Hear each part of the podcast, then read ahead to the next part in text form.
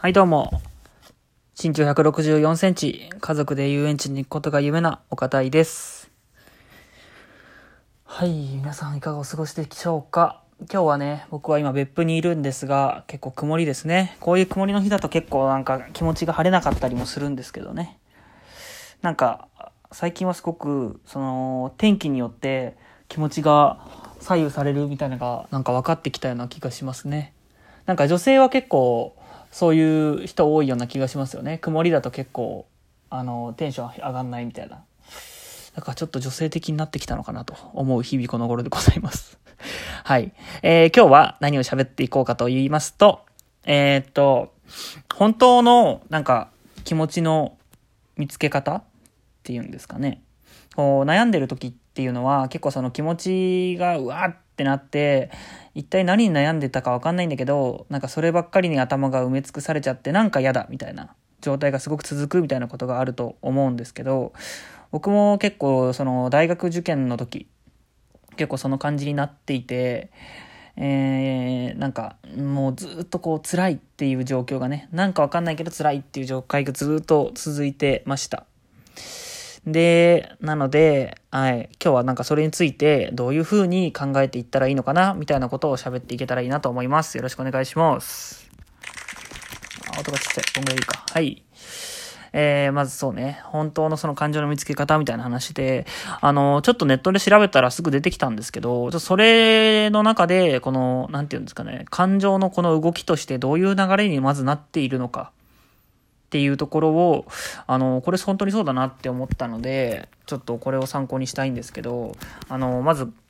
どういうふうに人は、あの、感情が整理できなくなってしまうのか。そのステップですね。で、まず、あの、一つ目、ある出来事が起こる。で、それに対して何かしら、なんか、不快に感じる。が一つ目。で、次に二つ目。えー、それで、えー、不快に感じて、この思考とか感情がどんどん出てくる。イライラするなとか、もうなんでってこう悲しさだったりとか、ああ、どうして受験受かんないんだろうとかいう不安だったりとかね。で、えー、次に3番。そして、その出来事に意味付けを始めます。あの人がこうだったからとか、あの態度何なの？何なの？とか、ああ、どうしよう、受験どうしようとか、いろいろとね、そういう出来事に対して、なんか何かしら自分の中で理由をつけていって、で、次に、えー、その言葉たちで、こう頭の中がわーって埋め尽くされてしまって、結構その主観ばっかりで物を見るようになってしまう。客観的に自分って、あれ？これってすごく悩んでる状態なんだとかいうので見れる、見れなくなってくる。もうただただなんかその人への怒りとか悲しみとか不安で心がわーって埋め尽くされていってしまう。そして、えー、最後。その出来事で心の中に定着、定着してしまう。集まりは、なんか、あのー、あの人と関わるともう腹が立つからあの人とはもう関わらないとか、もう嫌だっていう思いとか不安だっていう思いがすごい自分の中でぐわーってこう巡って定着していってしまって、で、最終的にずっと消化されないまま何かが残ったような感じになって、なんかモヤモヤするなみたいな感じになると。っ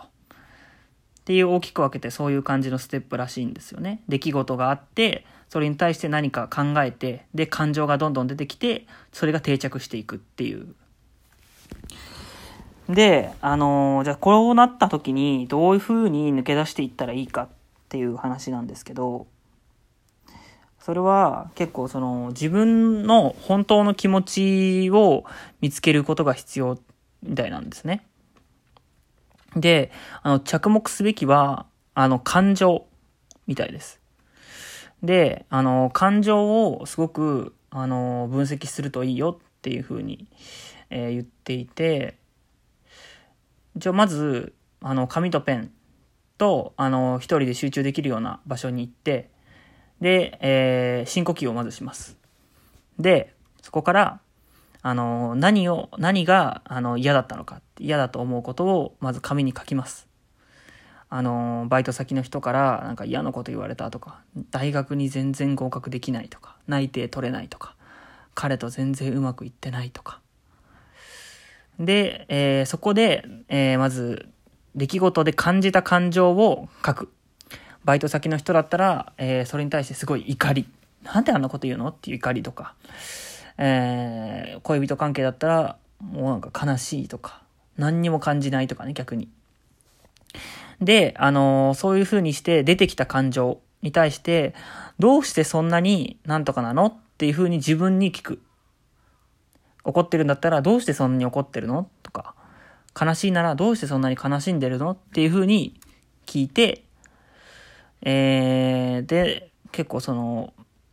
自分の感情に対してね、こう繰り返し繰り返し、えー、深い、深掘り質問みたいのをしていって、えー、結局は本当の気持ちを見つけるっていうやり方みたいなんですよね。で、まあ僕もちょっと軽くこれをやってみたんですけど、えっと、そうですね。僕で言うと、えー、この恋人を見て、あのー、僕今その彼女がいないので、恋人への憧れが強いんですけど、こう、ラブラブな人たちを見て、すごいなんか、あのー、怒りを覚えたことがあったんですよ。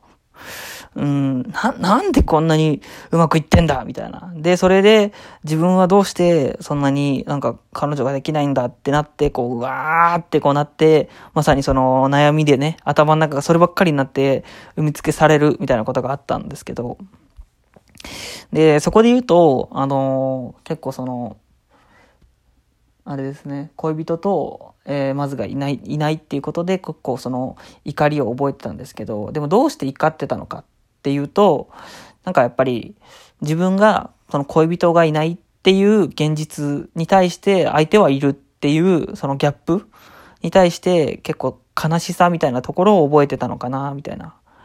風に思って、なんで多分結構その悲しい自分はいる、いないのに相手はいるっていうことで、あ自分にはなんか誰も目を向けてくれてないのかなっていうこう寂しさだったりとかが出てきて、多分そういうふうに怒りに変わっていってしまったんじゃないかなっていうふうに思って、そしたら結構なんか納得できたんですよね、自分の中で。これはなんか怒ってたっていうよりかは、なんか自分に持ってないものを持ってる人がいたことで、なんか改めて自分って寂しい人間なんだなっていうふうに思ってしまった。じゃあ、自分ができることは何だろうって考えて、あの、彼女をまあ作ることだと。で、彼女を作るために何したらいいか。自分が、えー、男として、あの、これまでね、あの、どういう、なんか、見られ方をしてきたのかっていうのをちゃんと考えてみるとか。で、それをやっていったら結構その、自分はなんか友達として女性を扱ってるようなことが多くて、女性としてあの、扱ってるっていう経験があまりなかったんで、そこがなんか彼女になるか友達になるかっていう共感性なんだなっていうふうに感じていて、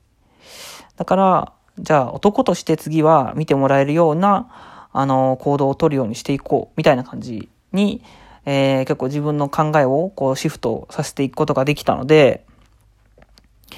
結構ね、その、自分で言う、この恋人に対してイライラするっていう感情は、あの、次の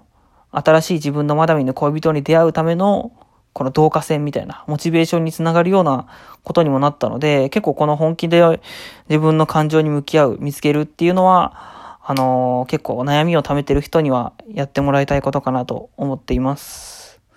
どうかな？まとまってたかな？なんか、うん。まあでもその、重要なこととしては、まあ、えー、出来事が何かを書く。で、感情を、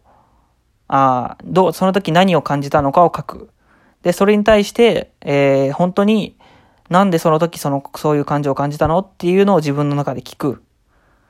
で、えー、それで自分の感情はこれかなっていうのに気づいたら、ここはちょっと自分のプラスアルファ要素なんですけど、できれば、そのプラスアルファ、じゃあ、次はこういう風に行動してみようのアクションのところまで、えー、なんか自分の中で考えられると、それを悩んできた、悩んでいたこと自体が、なんか自分の中でこうプラスアルファ要素に変わっていくのでいいかなって思っています。